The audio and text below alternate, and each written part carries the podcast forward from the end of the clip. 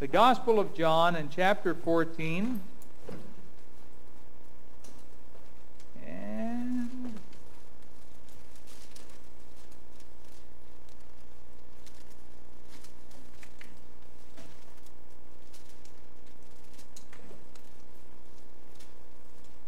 we find our Lord Jesus in the upper room with the 12 disciples. Judas was there. And in verse 21, when Jesus had thus said, he was troubled in spirit and testified and said, Verily, verily, I say unto you, that one of you shall betray me. Now at this point, that was a ton of bricks, boom, that just fell on the, the hearts of the disciples. And they were shocked by this. And they couldn't understand who it might be. And so uh, they started looking at one another and asking, is it I, is it I? And uh, Simon Peter beckoned to him, to the disciple whom Jesus loved, that would have been the Apostle John, that he should ask who it should be of him of whom he be of whom he spake. Verse 25, he then lying on Jesus' breast said unto him, Lord, who is it? Jesus answered, He it is to whom I shall give a sop. A sop was a, a piece of bread that was dipped in uh, some special sauce and given by the, the host of the meal to uh, a favored one or someone he wanted to honor. And so in verse 26, it says, And when he had dipped the sop, he gave it to Judas Iscariot, the son of Simon. And after the sop, look at this. Satan entered into him. Then said Jesus unto him, That thou doest, do quickly. And it was at that point that Judas got up. You see in verse 30, he then, having received the sop, went immediately out, and it was night. Judas went off to betray Jesus. And the Lord Jesus begins now to comfort and teach his 11 disciples that are remaining. But um, we come here to um, verse number, uh, let me see here.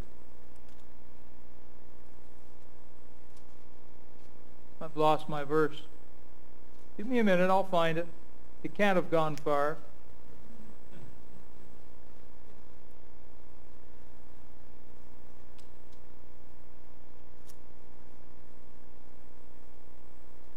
Oh my.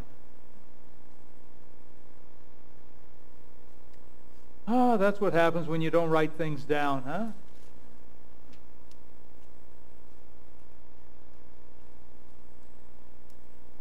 Okay, here we are. Now, I had you um, uh, looking back in chapter 13, and when we get to chapter 14, and this is where I want to pick back up. So I think I, did I tell you to go back to 13? No. Now there's my problem. I tell you. Oh, well, in chapter 14 now, we come to the end of the chapter. And after all of this long discourse, comforting, you know, verse 27, peace I leave with you, and so on, we get now to verse 30. Here we are here. And Jesus said, Hereafter I will not talk much with you and then he said these interesting words, For the prince of this world cometh, and hath nothing in me. The prince of this world cometh, and hath nothing in me. And so we're going to sort of explore that a little bit tonight, that concept, that idea, the prince of this world hath nothing in me. Let's bow our heads for word of prayer. Our Heavenly Father, please help us now to gain a truth from the Scriptures and make application. Lord, we pray that your Holy Spirit would indeed bring honor and glory to your wonderful name as he applies the scriptures to our hearts. And Lord, we do love you more now than ever before. And as the world grows colder and more wicked, and evil is just more on more on the news now than ever before, we certainly all look forward to that wonderful coming of our Lord and Savior and that blessed hope laid up for us, and that trumpet that will sound one day. And we look forward to these things with great anticipation. But Lord, until that day, help us to be faithful and to serve you and to grow. And so please teach us tonight, Lord. In Jesus' name we ask. Amen. Well, now, isn't that an interesting phrase that the Lord says here in verse 30? For the prince of this world cometh and hath nothing in me. Now, to say that someone has nothing in me is as much to say that he has nothing to do with me. And that's very true. Satan had no foothold in, in, in Jesus. The devil had nothing, no investment in Jesus. He had no handle with which to grab him. Satan had no anything really in Jesus. I wish we could say the same thing about us. I wish that I could say that Satan has no foothold uh, in, in my life. I wish I could say that Satan has no handle in which he can grab. I wish that I could say that Satan has no bad seed that he's sown into my life. I wish I could say that, but I can't. But Jesus could. The devil cometh, here Satan cometh, the prince of this world, and hath nothing in me, Jesus said. And so that, that is very interesting, isn't it? But why can't we sort of turn this around a little bit and start asking ourselves, do I have anything in Jesus? Satan has nothing in Jesus. But what about me? What have I got in Jesus? What kind of foothold do I have in Jesus? Is there a handle for me in Jesus? Is there a place for me in Jesus? Is there an investment of mine into Jesus. So uh, Jesus said, Satan, the prince of this world, hath nothing in me. But what do we have in Jesus tonight? That's a good question. Apparently, there are many people in the world that have absolutely nothing in Jesus. Just like Satan, Jesus said, the prince of this world cometh and hath nothing in me. Likewise, there are so many people in this world that have nothing in Jesus. And what I mean is that they have no interest in Jesus. They have no time in Jesus. They have no investment in Jesus. They have no money in Jesus. They have no heart in Jesus. They have no prayer in Jesus. And listen, they have no future in Jesus either. And just as the devil, the prince of this world, hath nothing in Jesus, so there are multitudes, even in our city, 600,000 people. How many have something in Jesus? Well, we sure wish there was a lot more. Now, many of these people that have nothing in Jesus, they might have much in other things. Uh, and what I mean is that there's a lot of people that have interest and investment and time and money and heart into sports. They have big investment, huge investment into sports. I've told you that uh, when we drive home um, on, on Sundays, we go home, sometimes it's, it's dark, sometimes it's pouring rain, but we go by the soccer field. And the soccer field lights are on full bloom, and there are crowds, dozens and dozens of people standing out there in pouring rain with umbrellas, cheering on the soccer players out there with no umbrellas getting sopping wet, kicking around a ball. And into this sport, there are so many, many people that have poured their heart and their time and treasures and their, their mind and their future into the sport. They've got big investment into that sport. Nothing wrong with soccer. There are some people that, that have huge in time and investment and money into business. And then there are those that have huge time and money and investment into other hobbies or some into world travel, or listen carefully, some even in a family. They pour all their time and their treasures and their heart and their mind and their future and everything into family. Nothing wrong with family, the gift of God. And nothing wrong per se with business, good, honest, clean business. Nothing wrong with world travel or even sports for that matter. There's nothing wrong with these things except, listen, they have no eternal future. There is no eternal future in sports and in hobbies.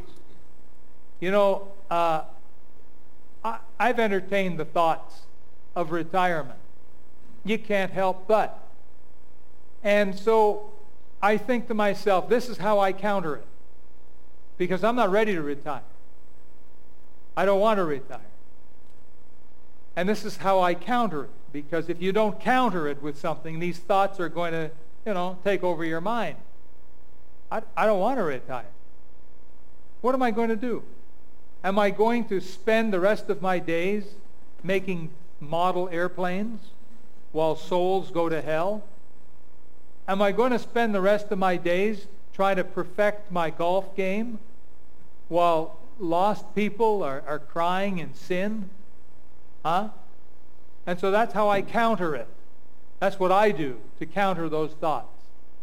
You know, oh, doesn't retirement sound good? You're aching back and all of your, your aches and pains and your feet that hurt so much and your, you know, your problems with your other health things you've got and the devil gets after me. Oh, doesn't it sound good, you know, to retire?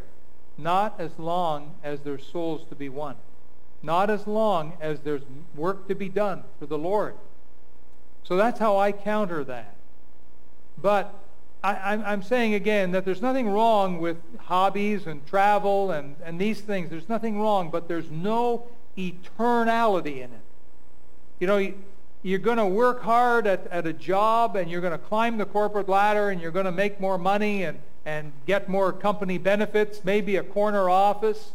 And then you're, you're going to come to the day you die. Are you going to have regrets that you didn't work longer and put in more hours at the office? No one has regrets. No one dies gasping, coughing up blood and gasping their last breath saying, I wish I'd spent more hours working at the office making more money. and they die. No one ever does that. But they have other regrets, don't they? And sometimes Christians have regrets too. I wish I'd prayed more. When they come to the deathbed, I wish I'd tried to win more souls. You see, now the real truth of the matter comes. When we talk about life and death, the truth comes out. And it's the eternal things that become very important. You know, when we're young, you know, what do we think of we have thoughts of romance. We have thoughts of business. We have thoughts of grandeur. We have thoughts of lofty things we want to do. When we come to our deathbed and we look back, we can see very clearly where we wasted our years, where we wasted our time, our talents, our resources. Only what's done for Christ will last. Here Jesus in talking with his eleven disciples, made this interesting statement, The prince of this world cometh, and he hath nothing in me. And as we look around, we see in our little harvest fields here in Surrey, hundreds and hundreds of thousands of people that have nothing in Jesus. Isn't that sad? When they could have something in Jesus and they have nothing. And they've got lots in sports and lots in business and lots in hobbies and lots in family. But when it comes to Jesus, I heard a story of a preacher who's now well on up in years. And when he was pastoring a, a church uh, down in the States, he went to visit a, a rather wealthy man. And this wealthy man took him in his car and showed him, he was a bit of a rancher, and he showed him all his land, and he said, look, as far as the eye can see in this direction, I own all of this. And look over here, as far as you can see, all these rolling hills, I own all of that. And look down this way here, as far as you can see, and this way up here, as far as you can see, and those pine trees and so on, I own it all. And the pastor finally said to him, well, look up here. How much do you own up here? And this is what I think the message is tonight. The prince of this world cometh, and he hath nothing in me. And guess what? He's not alone. There are untold millions, billions that have nothing in Jesus. They got all these investments everywhere else, but they don't seem to have anything in Jesus. There's no eternal future in world travel or in hobbies. Jesus said in Mark chapter 8 these famous words, For what shall it profit a man if he shall gain the whole world and lose his own soul. What shall it profit a man? There is no profit. There's no internal investment. There's, there's no eternal profit there. there's an interesting story told about um, a rich landowner named Carl and an old farmer named um, Hans. And Hans used to work as a tenant on Carl's property, and Carl's holdings was vast. He, uh, he was the wealthiest man in the valley. And one day he was out on his horse, Carl was, and he was riding around looking at his lands and so on, and he came upon, uh, he came upon old uh, um, uh, Hans there, and old Hans was sitting under a tree, and he was, um, he was about to eat his lunch. And he had some meager little meal there. And Hans looked up at Carl and said, Oh, hello, Mr. Carl, he said. I was just about to give thanks to God for my lunch. And Carl, sitting on his horse, looked down and, and he said, Why, he said, if that's all I had to eat, I wouldn't be very thankful. He said, Well, he said, I, I am, and, and I'm very thankful for it. And then old Hans went on and he said, It's strange you should come by today, Mr. Carl, because today, uh, he, said, he said, I had a dream last night. And in my dream, a voice told me that the richest man in the valley would die tonight. And I don't know what that means, but I thought I ought to tell you about it. And Carl snorted back. He says, dreams are nonsense. And he, he galloped away. But he couldn't shake the words of old Hans. The richest man in the valley will die tonight. And so Carl was obviously the richest man in the valley. And so he called up his doctor and invited his doctor to his home to give him a thorough checkup. And he just didn't want to take any chances. And the doctor did a thorough examination on Carl, and he, he said to him, Carl, he said, you're as healthy as a horse. He said, you're not about to die. And Carl still wasn't, uh, you know, convinced. He said, Doctor, would you, would you stay tonight with me? And uh, we'll have a nice meal together. We'll play cards. The doctor agreed, and so they had a meal together. They played cards and probably smoked their cigars or something uh, into the middle of the night. And they finally went to bed. In the morning, Carl wakes up, and he realizes he's fine. And so um, he thanked the doctor, and um, he said, it was just my paranoia. And he sent the doctor on his way. Well, about 9 o'clock that morning, a messenger came to uh, Carl's home and knocked on the door. And um, Carl, uh, he said, uh, what is it? What is it? What do you want? And the messenger said, uh, Sir, it's about old Hans. He died last night in his sleep. The richest man in the valley. You see, you can own all of the wealth of the world, but what shall it profit a man if he shall gain the whole world and yet lose his own soul? You see, you may not be wealthy owning all of those buildings and all that land and all these stocks and bonds and you may not you may hold no shares whatsoever in Amazon or Google or any of these companies and by earthly standards you may just be scraping by but you may be one of the wealthiest ones where it really matters. You see? So Jesus said, The prince of this world cometh and hath nothing in me. And that's true. And there are so many millions or billions that have nothing in Jesus. But we need to ask ourselves, what have we got in Jesus? What kind of investment might we have in the Savior? Jesus said, In my Father's house are many mansions. If it were not so, I would have told you. I go to prepare a place for you. Jesus Christ offers a future home in heaven to whosoever will. Now that's good real estate. That's good investment. To have a home in heaven found in Jesus Christ. It's not what you know, it's who you know. Of course, in order to have that future, you must have something in Jesus Christ. Those that have nothing in Jesus have no home in heaven and they have no hope. But think about this again. The prince of this world hath nothing in me.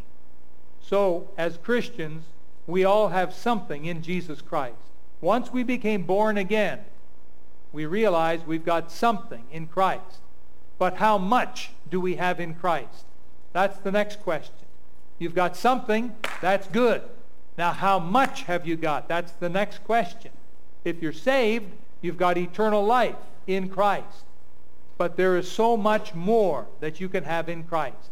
How much interest do you have in Christ? How much investment do you have in Jesus Christ?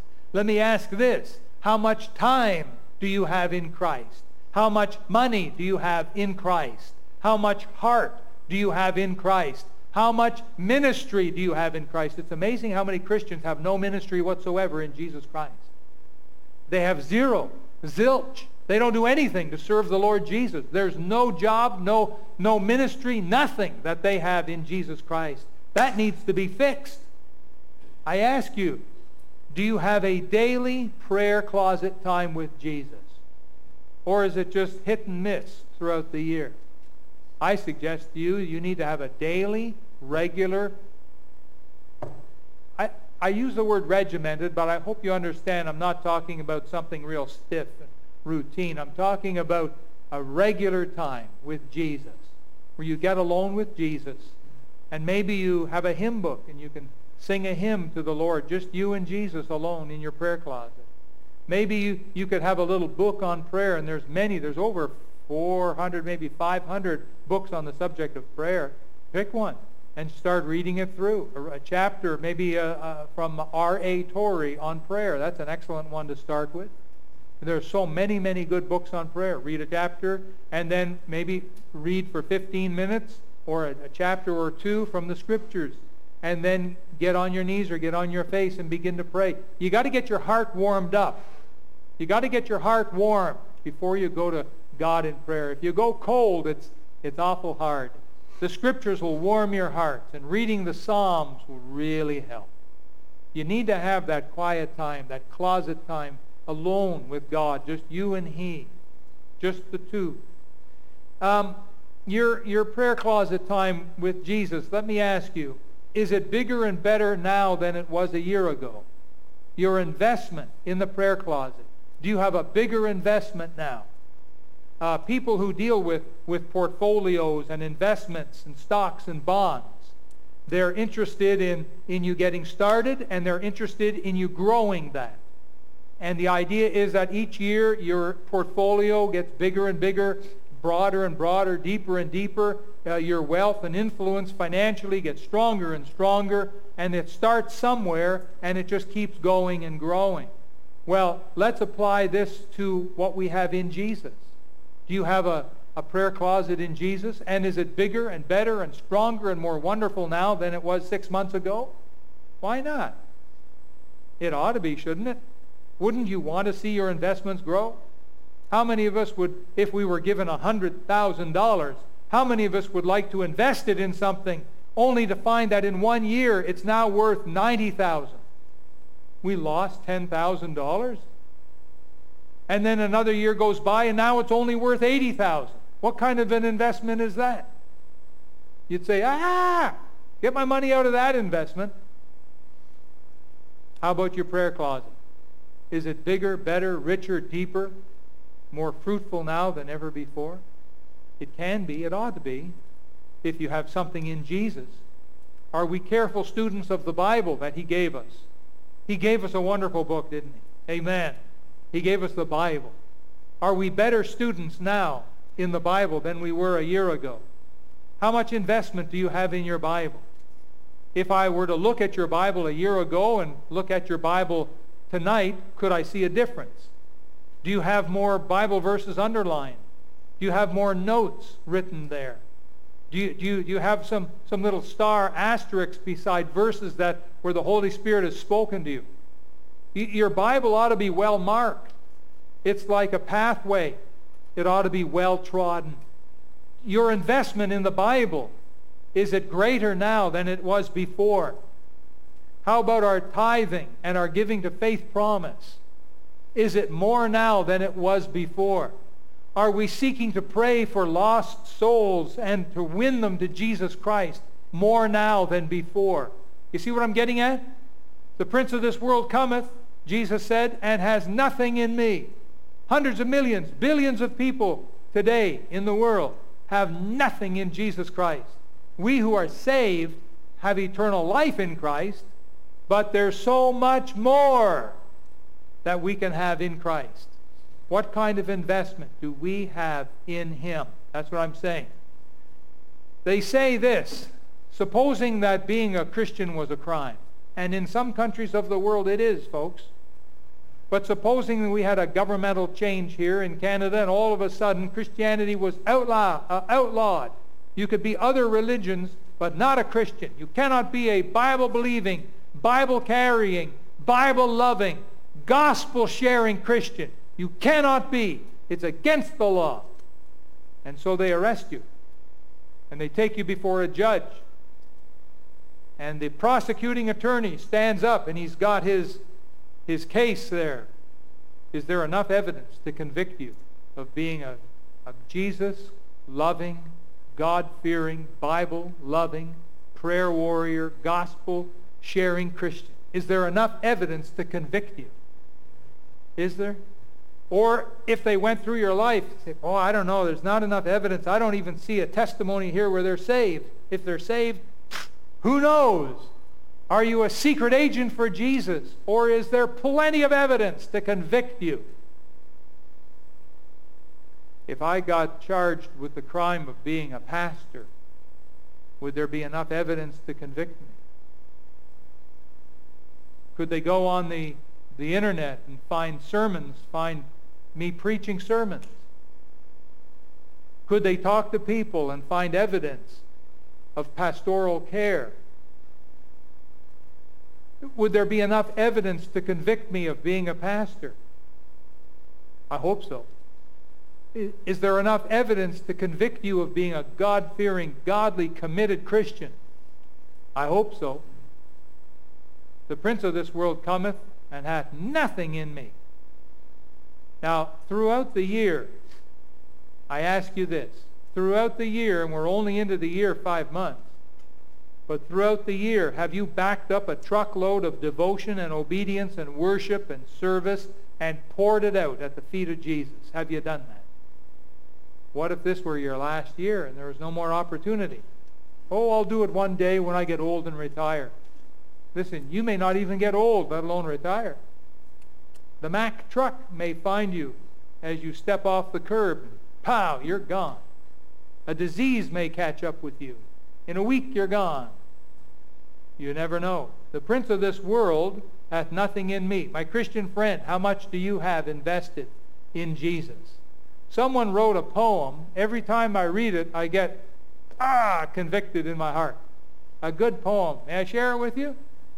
Fasten your seatbelt. Someone wrote this poem. Ye call me master and obey me not. Ye call me light and see me not.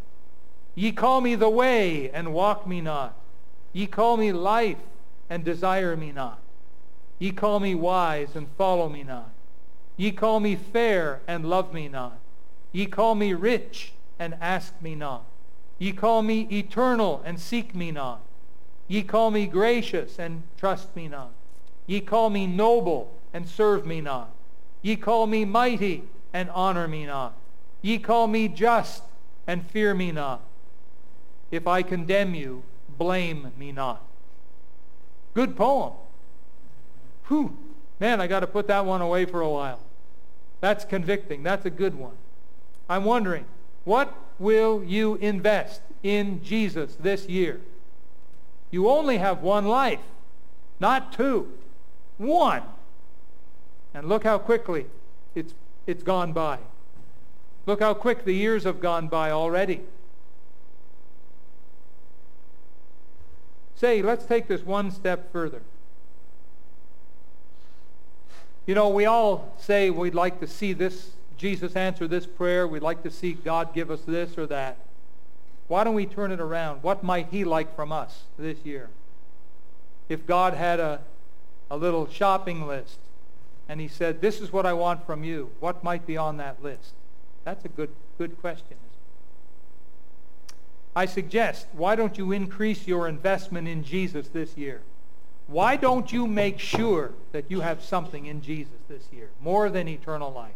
Much more than eternal life. Increase your in interest in the Bible. Increase your time spent with him alone in prayer. Increase your ministries for him in church. Increase your money invested in his kingdom. Increase your heart of loyalty and faithfulness and obedience. And so once again, Jesus said, The prince of this world cometh and hath nothing in me. So why don't we do the opposite of what Satan does? And why don't we put everything into Jesus Christ? That makes good sense, doesn't it? I'd like you to make this the very best year of your life. Folks, we've got opportunities abounding this year.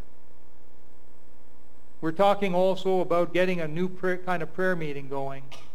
See how it goes, a once-a-month prayer meeting on Friday night, once a month, where we come together and we get serious and we start praying for lost people and revival of the church. We've been talking about that this evening. And so maybe next month, maybe the beginning of the month, we'll get it started. And I'll tell you more later. But we want to come together like on a Friday night and pray from 8 to 11, three hours. See, three hours, three hours in prayer. Man, I can't make it three minutes. You know, there are Christians that can't even seem to pray for three minutes. Did you know that? How is it going to be possible? Pray for three hours. We'll show you. But wouldn't it be great to spend that time with God? Man, you come away, you'd feel like Moses coming down from the mountain meeting with God, wouldn't you? You come out of a prayer meeting like that. So that's, that's in our hearts, that's in the works. But in the meanwhile, what else can you do to invest your life in Jesus? You only got one life. Let's not mess it up. Let's bow our heads for prayer. Lord Jesus, we thank you that we have opportunity to put investment into you. Now, when we got saved, we've got eternal life in you, so we do have that. We are in you and you are in us. And that's a wonderful truth, and we rejoice in that. But that's just the beginning. It's like when we're born as babies. That's great, but it's only the beginning. And we need to grow and develop and serve and enjoy. And life is so much, much more than just being born as a baby. Lord, I pray that every one of us here tonight would get a hold of this and hold on to it for, for, for all we've got. Hang on to it for every day this year to put our investment into Jesus. Everything we've got, our time, our talents, our treasure, our health, our future, our families, all of our energies, all what you've blessed us with. If we could turn around and invest that into Jesus, Oh, what a difference it would make. Lord, bless your people. Please bless the people of this church. Help us. Heavenly Father, we ask this special request, the wonderful, precious name of our Savior, that you'd grant to us an answer whereby we would come on fire and have revival and see that this world is just not worth living for and take our lives and invest them into Jesus Christ. Help us to do that. And Lord, from our investment, begin to pay rich dividends, not just of love and joy and peace, but also that we would see lost souls saved. Hallelujah for the kingdom and glory of God. We'd see great victories in Christians' lives. We'd see great missions going on and soul winning we'd see a great increase in Bible college and the training of future leaders. We'd hear of victory after victory, all because we invested in the right place. Oh, please bless us tonight. Bless your people tonight. Help us to carry through on something like that. For your honor, for your glory. In Jesus' name we pray. Amen. Well, after that message, we're going to give you an opportunity with the evening offering to make an investment into Jesus. How about that? There's an opportunity right there. And we encourage you to give as unto the Lord. You know, you never can outgive God. You never could. You never will. He is the great giver. Hallelujah. So, gentlemen, if you'd come forward and um, call upon Ivan, come and lead us in a word of prayer. Ivan's finishing up three years now in Bible college, coming into the home stretch. And so uh, keep him in prayer along with the other Bible college students this week as they do their finals. Ivan, come and lead us in prayer. Heavenly Father, we thank you, Lord, for the great services that we've had today. I thank you, Lord, for, for laying that message on Pastor White's heart. It was an uh, important reminder for all of us. I just pray, Lord, that you would help us to invest more and more into the work of your, to your work, Lord, rather than to our personal hobbies or personal agendas, Lord. I pray, Lord, that we would grow and, and sow more and be great sowers, Lord.